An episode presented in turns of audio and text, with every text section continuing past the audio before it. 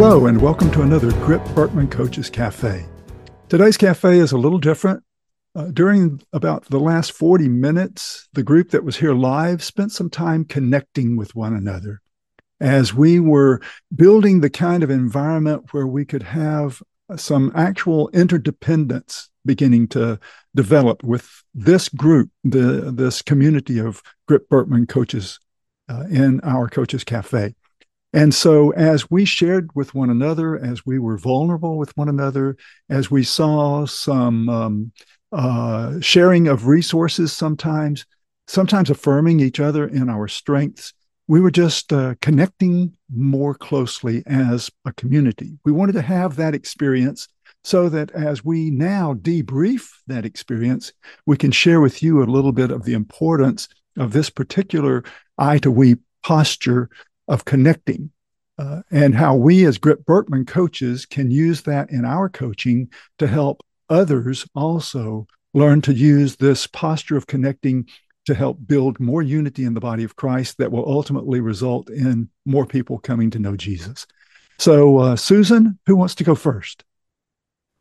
Uh, well, um, just to lay a little bit of groundwork, that we, we were talking about the um, the posture of connecting and how we talk about it a lot, but do we, you know, do we do it? Do we show up and actually do it together as a group? And we don't always do that on this on this um, call because because it is many times recorded, and we don't want to put people's personal information out there, but but we had a wonderful time and, and you know this is something that for me i would do uh, frequently with a group like this that that cares and understands and empathizes and and loves one another. Um, I think um, that's one of the things about our I to We community is we find we find that acceptance and that uh, ability to share vulnerably with one another. And I think that's that's where we find connection.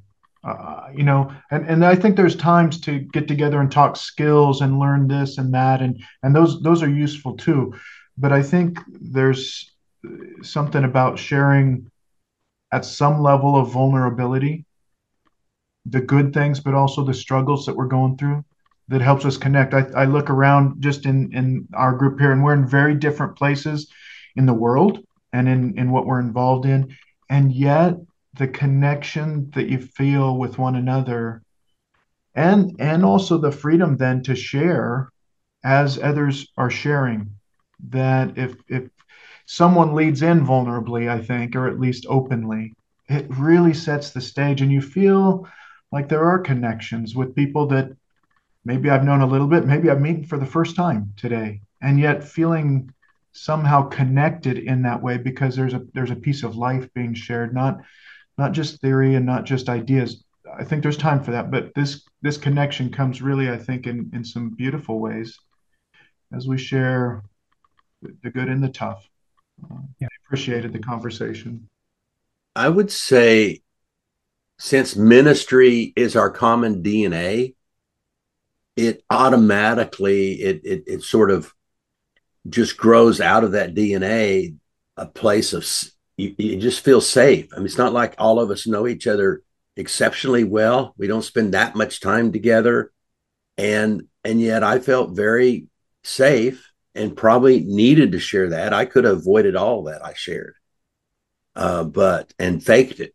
But that's not that's not helpful to me or to you. So I think that once that ministry, that common ministry DNA is established, it kind of opens up safety and security and understanding, and you feel more comfortable sharing. That's my kind of my overall view. So, yeah, I, I would echo that, Grady. Um, you know, I, I can say to you, Grady, I, I, I know that you get me. When I'm yeah. talking about something, it's not like uh, you look at me like, uh, where are you coming from with that? It's like, no, yeah, I, I you know, and you'll make comments to me uh, many times about things that I don't have to necessarily say. You can say it uh, for me, even about me, and it's accurate because we you, you just get me. But, but we we get that we get to that point because we've spent some time together. Even if most of our time together has been on Zoom calls, very little of it in person, uh, that connection uh, is just um, it's just super important the way you put it. Yeah, and I came this close. I thought I really don't feel well today. I'm just not going to join, and so I rushed into the shower, and I thought, nope, I there's I feel called to be on it this today. So, thank you. Thank you. like the image of the DNA, but there's another DNA going on here, and this is where it touched me. Is we're all living. Um, we're all living out lives. That's a common DNA, and I was encouraged just into saying things out loud that are on my heart because they parallel everything you said. We're living different lives. Right. We have different experiences, but it's still very common. And one of the things was, I'm not alone with some of the stuff I'm feeling. Um, so, yeah, just being human, I think, is part of the connection here. Thank you. Yeah, and I, I love to like being being newer in the group, but um, it was started out so well. Like vulnerability begets vulnerability for for me. If it, and you, you demonstrated so well that this is a safe space for me to be vulnerable and to share some real things on my heart, and and uh, so that's my experience today was led by by some of you leading first, being the newer guy and uh, allowing that space. So thanks for holding that space here today for for me even.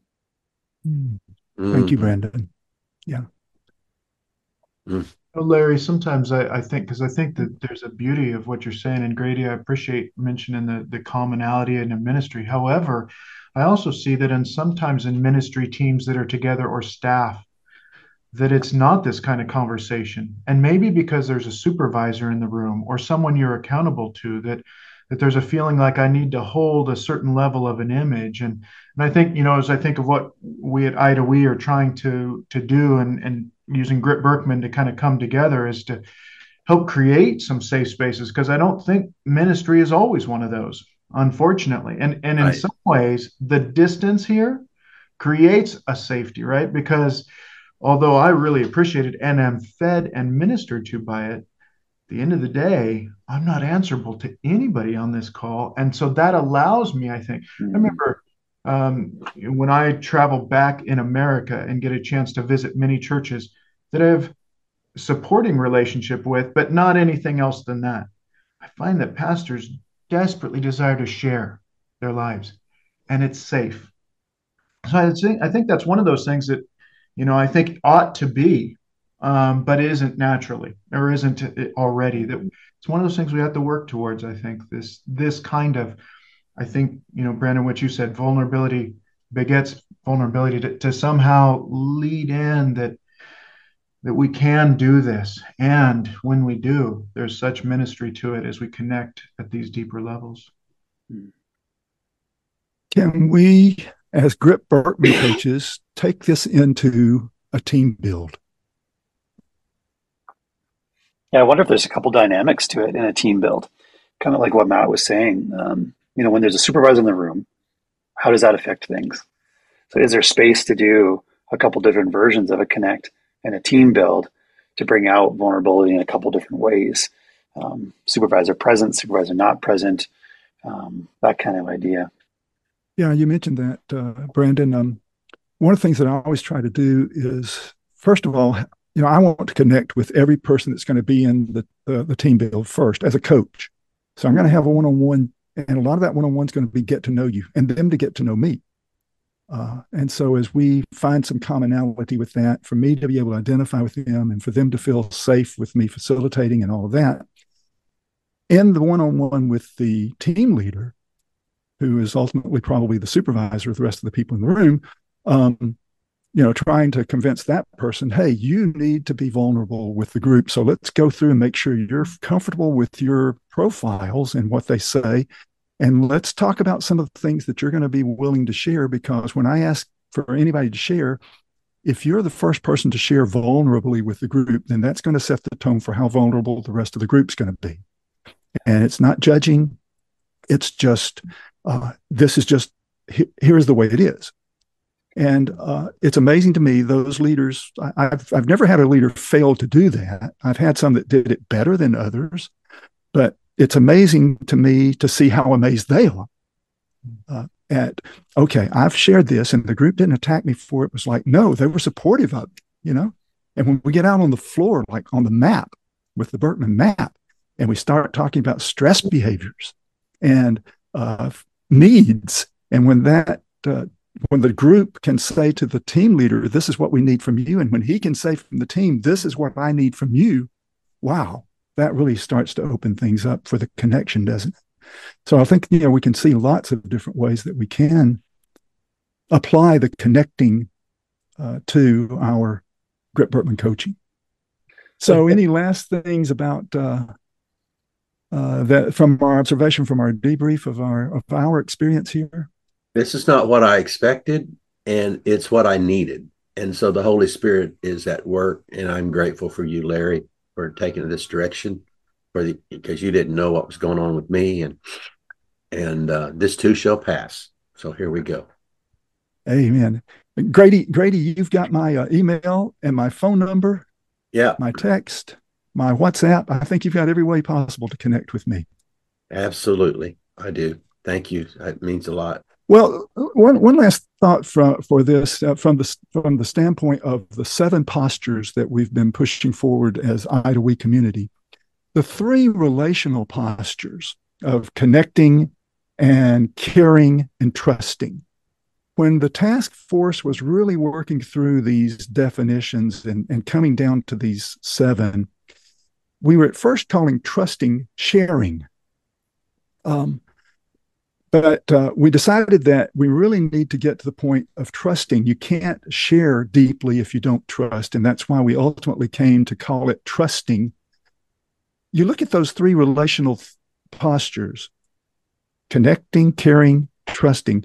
They are all kind of overlapping, integrated with each other. The more we open from our own brokenness and are vulnerable with each other as we connect, we're going to be sharing a lot more, building trust. And then we will show ways of caring for each other. I saw some caring for each other in our uh, group session that we had today. Uh, someone would be talking about something, and uh, there were several resources that were shared. There were a couple of comments. There was some I really want to let you know I identify with you because I've been through something similar. We we we found a lot of that in our connecting today uh, that led to some sharing, trust building that allowed us to show that we really were caring for one another. So those three are so interconnected with each other um, that many times it's hard for me to talk about just one or the other. We were focusing on connecting today, but it spilled over into the other two as well, don't you think? Yes, very much so. Great. And so uh, for us, those that have been on the live call, this has been about an hour of a meeting. We're at the top of the hour already. And I want to be respectful of your time, especially in this season of celebrating uh, and uh, funerals and all of the other things that go with this season. And we just want to say we hope that you have a joyous, joyous Christmas season, a wonderful start to the new year. We'll see you on the first Wednesday of January 2024. Uh, until then, keep doing everything you can to build unity in the body of Christ so more people will know Jesus. God bless you all. Bye bye.